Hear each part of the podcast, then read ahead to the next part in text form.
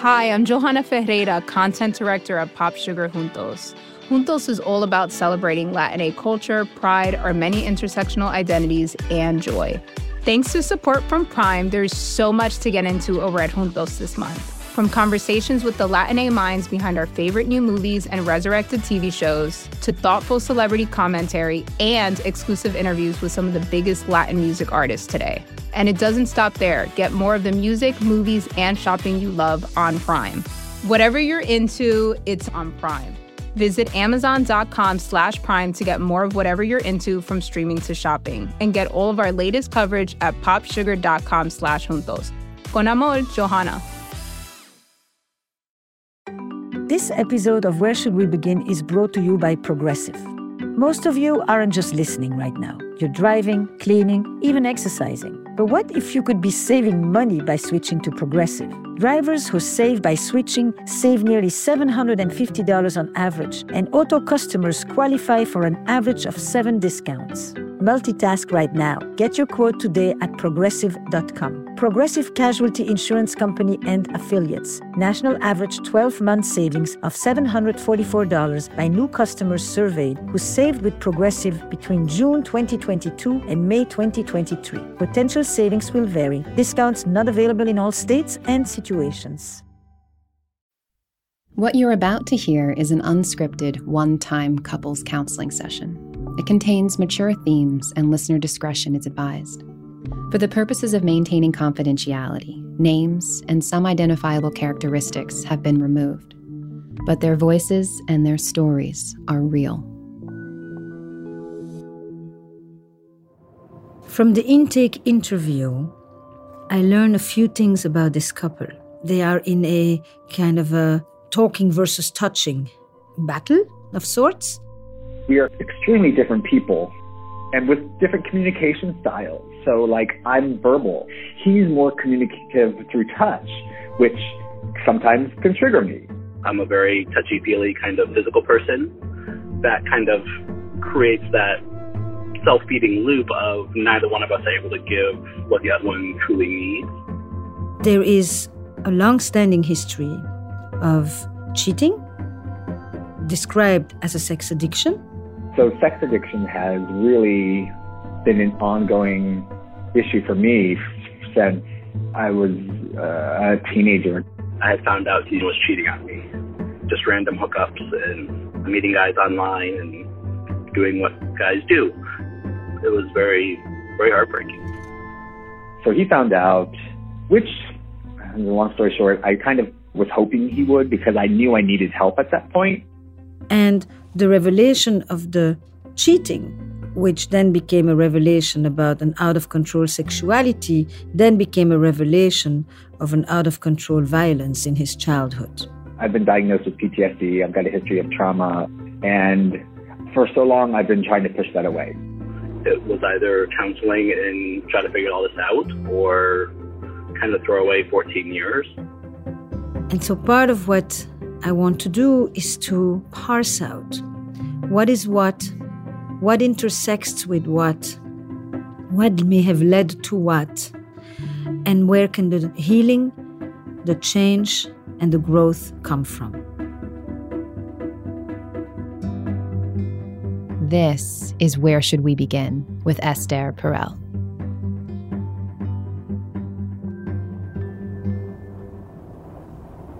What's one conversation with him that you would like to have?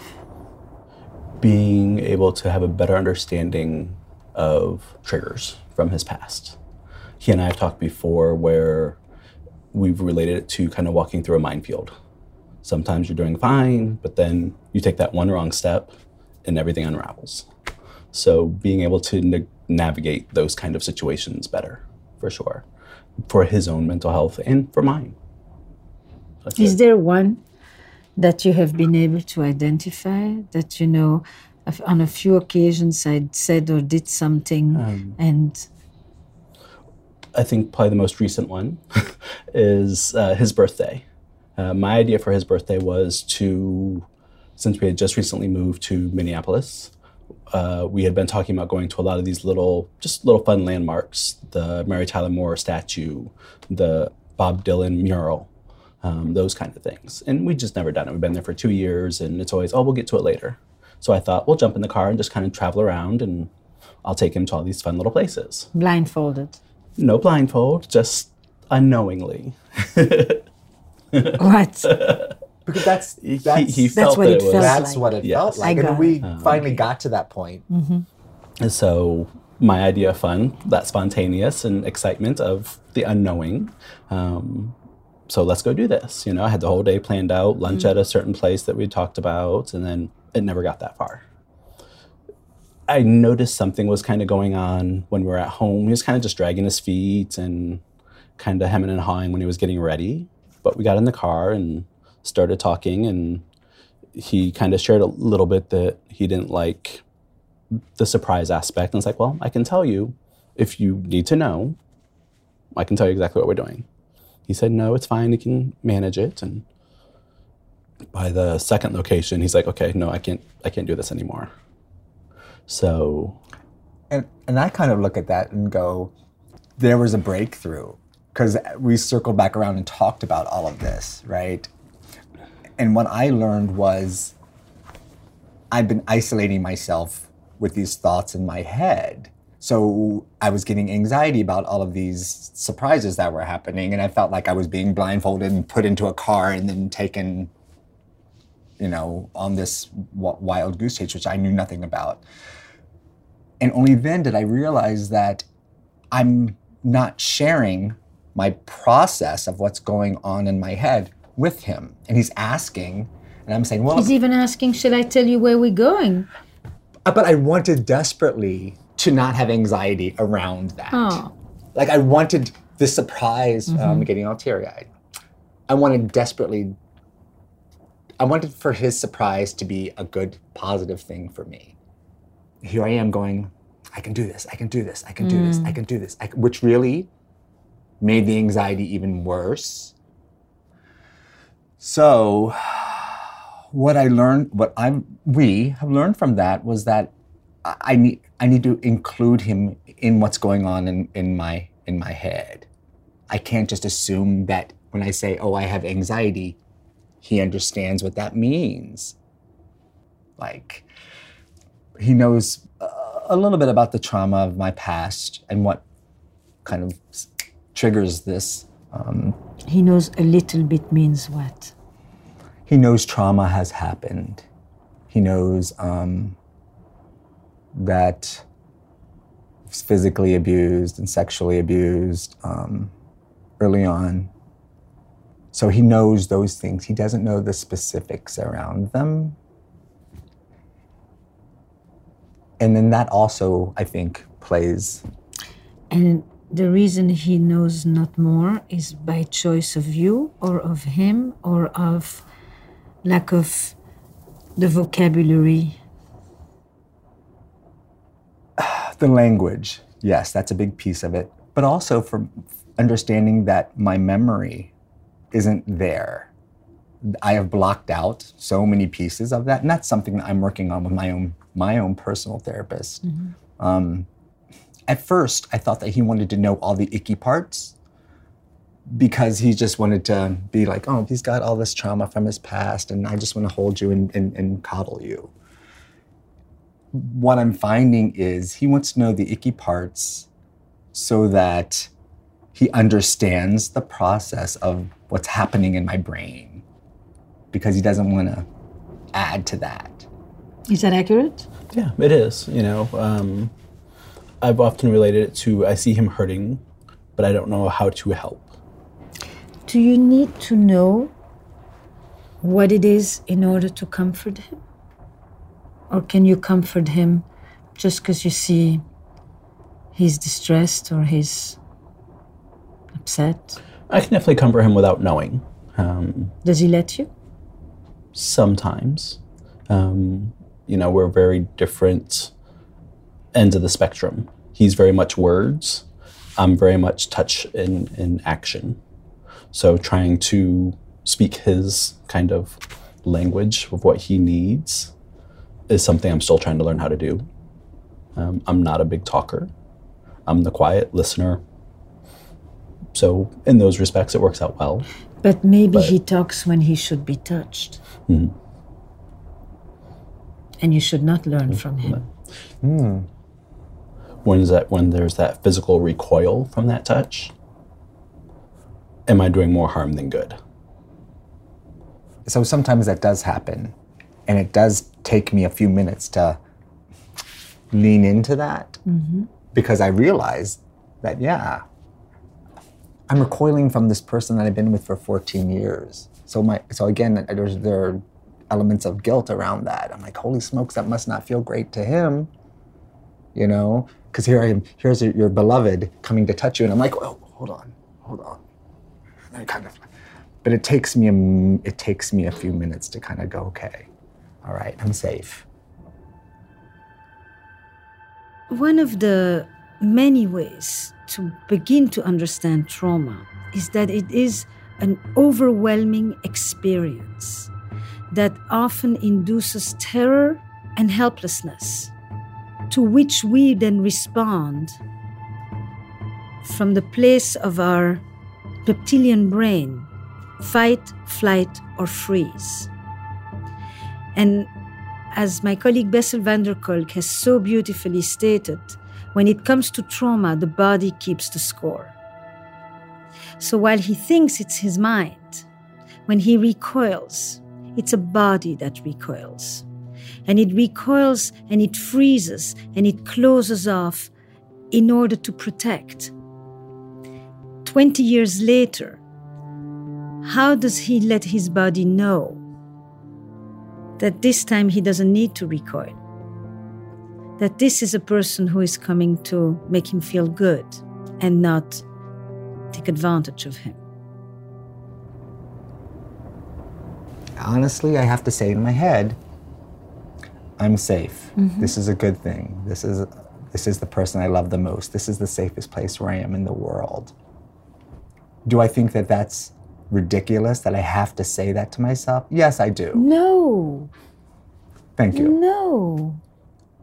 It's wonderful that you can speak to the scared part in you, to the scared boy in you that needs a moment to differentiate between loving touch and hurtful touch and grounds you in reality, in the moment, and says, Hey, no, we love each other, and he's coming to comfort me, and I can let myself trust him, and he will hold me, and I will feel safe. Nothing ridiculous about that. All good. I want that to be something that is just innate, something that is just normal. Do most people recoil from somebody who hugs? Most people who experience what you have may. Normality comes in many forms. What you do, the natural language you have at that moment to hold him, is exactly what needs to be. And when he recoils, stay steady. It has nothing to do with you. He doesn't recoil from you. It's very hard to believe that Right. because I'm sure so many times you have touched him and his shoulders go up hmm. and you think, who else is he rejecting if not me? I'm the one holding him. But it's not. It is and it's not. It's signaling to himself this is comfort, this is love, this is care, this is gentle. But his body memory needs a moment to determine this. So you let him do his translation and you just stay steady and you just say, he's adjusting the dials. I get into that self doubt or is it really me? So it does bring up those kind of self esteem questions or why is why is he pulling away from me? What have I mm-hmm. done? Mm-hmm. For sure. And now, And now the more I learn about him and that past trauma, I can see that it's not. Um, and it may sometimes take me a few minutes to readjust my internal dials, as you said, mm-hmm. to go, wait a minute, it's not. stay fast and kind of do what I know. Um, Sometimes I treat him poorly. Talk to him. Sometimes I treat you poorly because I see him as an extension of, Him, him is not here. You are here. because I see you as an extension of me. So if I'm really hard on, on you, it's because that's how, that's how I speak to myself. So I'm working on going, of trying to be a little more self compassionate, first of all, to understand how to be more nurturing with myself, which will then allow me to be more nurturing to you because I do see you as an extension of, of me. How do um, you talk to yourself in those moments? How does that voice speak to you? oh my gosh, you're stupid, you're bad, you're you're, you're, you're ugly, um, you're worthless. Um, and if I see him as an extension of me, then am I saying those things to him? Probably. you've never said those words, No. but there's those feelings there Those- for sure. For sure. Who spoke to you this way? That's something I've, I've, I've learned from my parents. Both of them? I grew up in a very volatile environment. Yes, and even that, even just saying those words sounds very um, clinical. But um, because I'm trying to remove the obviously, I'm trying to remove the emotion from that. And if you didn't, I'd be pissed off. and you'd say, That wasn't right. That wasn't fair. No, I grew up in a, A shitty environment. right? A really shitty environment. Very hostile. Very abusive. Very um, demeaning environment. And when I talk to myself in this way, and I say, stupid, idiot, the fuck is wrong with you, worthless piece of shit, who's talking? Where did I learn it? And who did it to me? my parents, my mom, my dad. Now I've just begun to wade in and to begin to dig in deep into the stuff. I see our relationship changing for the positive. Even with who would have ever thought that my acting out with my sexual addiction, whoever would have thought that this this, the worst thing that could have ever happened in our 14 years, who would have ever thought that this would actually bring us to a place of a year later getting married? We just got married. Congratulations. Hmm. Thank you. Thank you. and you're making a connection? Yeah. How? By some of the things that we're talking about already, In a relationship, we often will establish a type of status quo. It's the stuff I'm willing to live with, given the implicit contract that exists between us, the unspoken contract. But when there is a crisis, it upsets the status quo, by which things that I was willing to live with, I may no longer want to accept at this point. And that actually becomes a source for change and movement.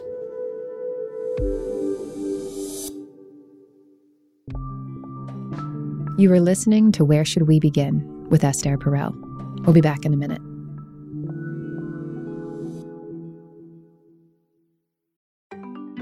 Support for Where Should We Begin comes from Progressive. Most of us are listening to the podcast and multitasking. You may be driving, shopping, exercising, taking a walk. But if you're not in some kind of moving vehicle, there's something else that you can do right now, which is to get a quote from Progressive Insurance. It's easy and you can save money by doing it right from your phone. Drivers who switch to Progressive save nearly $750 on average, and auto customers can qualify for an average of seven discounts. Multitask right now. Get a quote for your car insurance at progressive.com to join over 28 million drivers who trust Progressive.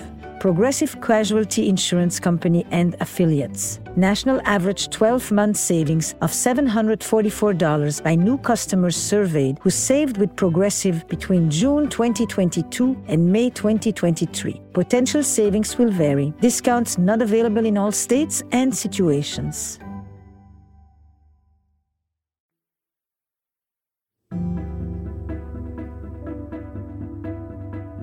Now, back to Where Should We Begin with Esther Perel. You needed this to unleash something between the two of you?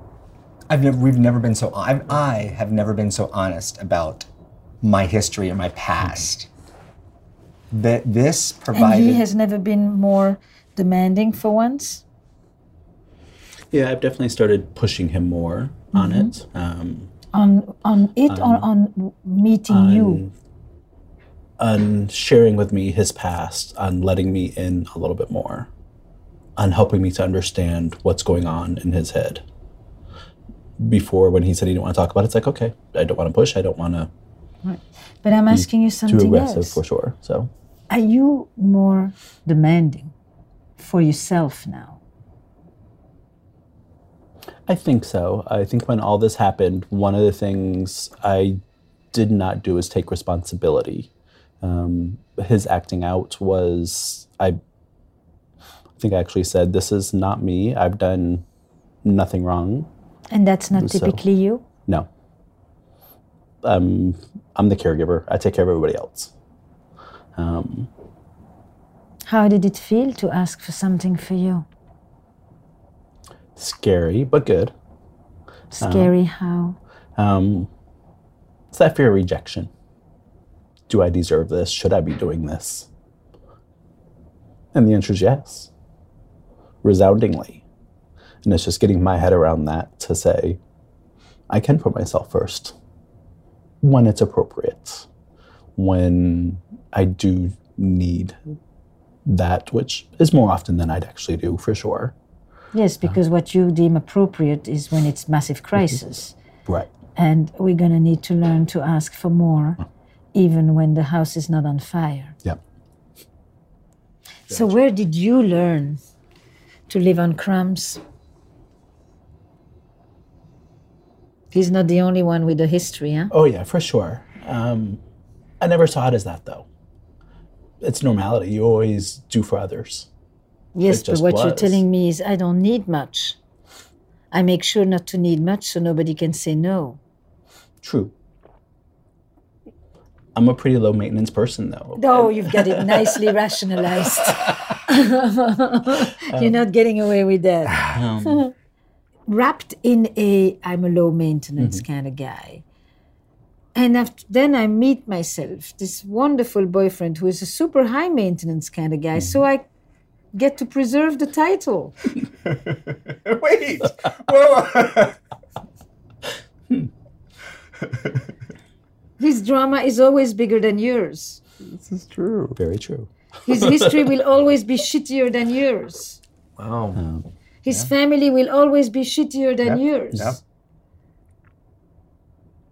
And he needs to cheat on you for you finally to say, I want something now. Mm-hmm. Which is great.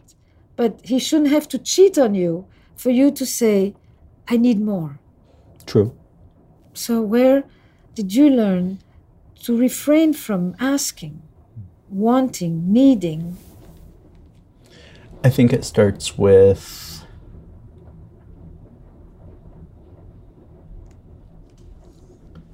not wanting to be noticed. Growing up as that little gay boy, if you don't need much, you're not going to be noticed. So you can fly under the radar. I learned how to hunt and fish and be in Boy Scouts and play Little League and and do what you were supposed to. What did you want them to see? What a great person I am. That I do have something to offer. Mm-hmm. Does he know your pain? Because No. it's so much his triggers, his pain, his drama. Not to minimize it, but there's an imbalance. Sure. Ask him more. What did it feel like when you were fitting in? Like, what did it feel like when you were with this group of straight guys out hunting? I just didn't want to be there. I love being out in nature, but to kill something, no. As I listen to him, I begin to wonder what is his silence? And I get a sense that both men have an unexplored side to themselves. A story that was never told. A truth about themselves that could never be safely expressed. And so I begin to ask him Did they know? My brother knew and never told my father. Uh, he passed. So you never came out to him? Not to my father, no. Why didn't you tell your dad? I ask myself that a lot. Um, I think it was just that fear of disappointment. Do you hear yourself saying it to him? I do. And when you hear yourself saying it to him now, He says, I already knew, and why are we talking about this? Mm-hmm. what's it like for you? In part, it's a relief because he goes, okay, great, he already understands it. I don't need to waste time on it. Mm-hmm. And the other part? Says, why don't you want to get to know me better? Mm-hmm. Um, Say it again. Why don't you want to get to know me better? Which I think is one reason why I do press a little bit harder on getting to know him. Because I am trying to undo that, I want- especially for myself. Yes, but I want you to press him on getting to know you. And that's the other side of that. If he's willing to share that with me, then I think that, again, not having that vocabulary and words gives me permission to do it for myself. How you doing? Good. I have not been able to access this. You can come near him. I was wanting to. I'm sitting here watching you get emotional, but um, I have not been able to access this. Just tell him what it's like for you to listen to him. When I hear you, when I say I need to learn how to be a better nurturer, I see that and go, oh my gosh, I want to, I want to nurture this. I want to get closer. I want to hug you. I want to hold you. Do you want to do it? What you just said? Hug him and hold mm-hmm. him and touch it. Yes. Then go ahead I and shut up. do. I do. Oh. When I listen to you, I am moved, I am sad, I am grateful, I am full. I feel what? it pulls me closer to you. It affords me the opportunity to, to nurture you a little bit. I think Esther really touched on the point when she said that my shit, there's a huge um, imbalance. Because here I am with all of my stuff, and it's and then here you are saying, well, I don't need very much. And so I go, okay, well then I can provide that. I can provide not very much. So I don't often feel like a really great mate because I'm going, okay, well, I'm, I can provide you those scraps. And I don't want to provide you those scraps. I want a whole, healthy, like enveloping, wrap around, like that's what I want. I just didn't know how to access And I would just say, tell me more. We've been talking about me for a long time. Right. I'm sick of talking about myself. So then ask him, tell me more. Because this is a lie in your relationship. Hmm. It's not a- an intentional lie, but it's a lie. This idea that you don't need much and that it needed infidelity for you to finally say, I want something and unequivocally demand it. Good for you. And one of the things that infidelity sometimes does is it finally makes the person who always puts their needs last say, Now me too. Hmm. And I think that if you ask for more, things will change. The focus on his triggers is too seductive. Hmm. You touch because you've learned not to talk, and you've learned not to talk because you fear the consequences of talking. Mm-hmm. Because the first thing that would have come out of your mouth is, I'm gay, I am who I am, I may not be the son you imagined. And so you learn not to talk. So we've got you who learned not to talk, and we've got him who overtalks but says not much. I mean, you know what I'm saying. I'm not mean to I've be got insulting. great self-esteem. It, it, it's a kind of talking when you get nervous. Right. It's a bait and switch. It Yeah. doesn't. I have an idea. I suppose there are a lot of things, or some things, that you would like from him when it comes to sexuality between the two of you. Hmm. For sure. I tend to see making love and sex as a fun, spontaneous, exciting kind of thing. So it's how I feel loved and know I'm loved. This is a couple who, in the beginning, thought that they were going to come to talk about their sexuality together, that they were going to come and talk about a sexual relationship. And we have now spent at least two hours in the trenches. And so now we're going to connect some of the dots between the background and the consequences. I hope you know that the physicality of our relationship is one of my favorite things. And I do want more of that. Whether it's complete naked sex fun, um, spontaneous hugs, like the other day when we were in the kitchen. And you came up and hugged me and kissed me and just said thank you and I love you for, I forget what I was doing, making dinner or whatever.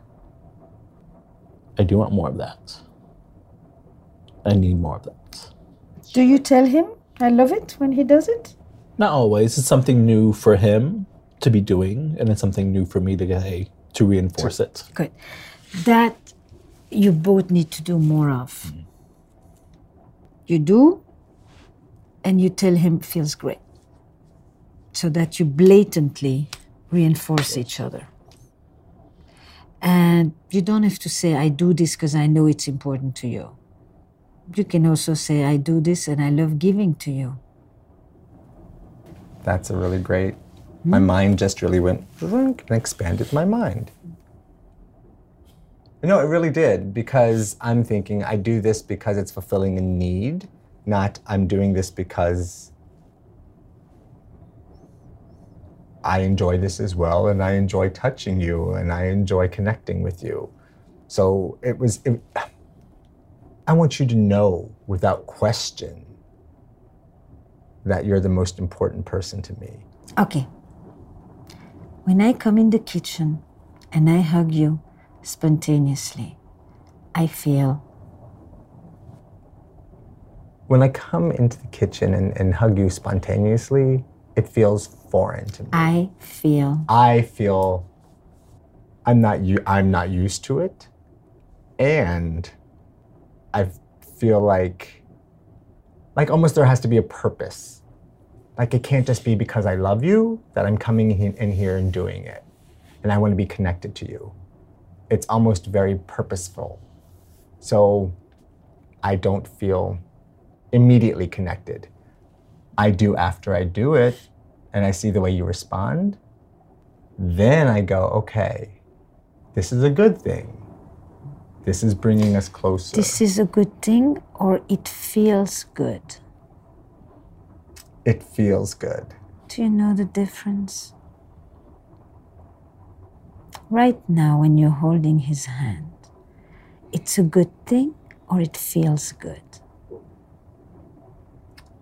It feels good. You know? I do know. You sure? I do. But I think it's a good thing because it does feel good. It feels good, feels scary to me. I'm scared of being vulnerable. I'm scared of letting go. I'm scared of, uh, and I really have issues with this. Being s- submissive isn't even the right word. I trust you wholeheartedly. I trust you. But that place kind of scares me too. That fear, that resonance of submissiveness, which he knows in the moment is not the right word, but in the past was the imposed position, this is the remnants of sexual abuse talking. What could he do? Other things that he can do with you that would help you anchor? I think by taking my hand and kind of Focusing. focusing me, because my I get spun up, mm-hmm. whoosh, and my brain goes. Mm-hmm. So you want him to hold your face Just with I- his two hands. Go ahead. I want you to hold my face. And I want you to keep your eyes open so that you can't leave. Yes, I want you to. This would be nice. This feels really nice. This feels safe. This is good. On my neck. I'm gonna try on my face. Right. But you want him to lock the gaze. You want him to make sure that you see that it's him Correct. and not any of the other jerks. right. And you want him to say something? Do you want him to say, It's me? We're all right? Yes, I do. What do you want I him want you to to say, it's all right. I'm here. It's all right. I'm here. You are safe. Say it again. I'm here. And you're safe. I feel I feel good. I feel I feel grounded. I feel connected. Very much. As do I. Like it's very strange. Don't talk. Mm. No, if the tears come, just let them come. And say it again. I am here. I love you, and you're safe.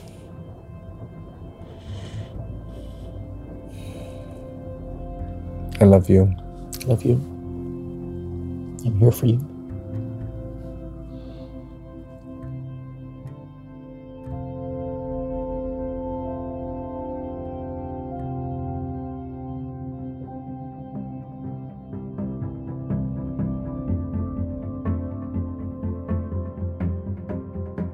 Esther Perel is the author of Mating in Captivity Unlocking Erotic Intelligence, and her new book, The State of Affairs Rethinking Infidelity.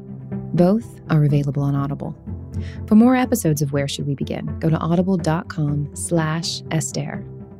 And if you're interested in being a part of the series or to sign up for Esther's newsletter, go to estherperel.com. Where Should We Begin is an Audible original production. Produced by Olivia Natt and Eva Wolchover. Produced and sound designed by Paul Schneider. Recorded by Noriko Okabe. Our executive producers are Esther Perel and me, Jesse Baker. Eric Nuzum is our big boss, and we couldn't do this without Lindsay Ratowsky and June Cohen. This is Audible.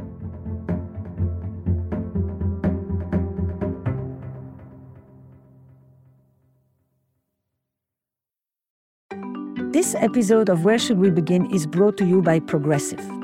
Most of you aren't just listening right now. You're driving, cleaning, even exercising. But what if you could be saving money by switching to Progressive? Drivers who save by switching save nearly $750 on average, and auto customers qualify for an average of seven discounts.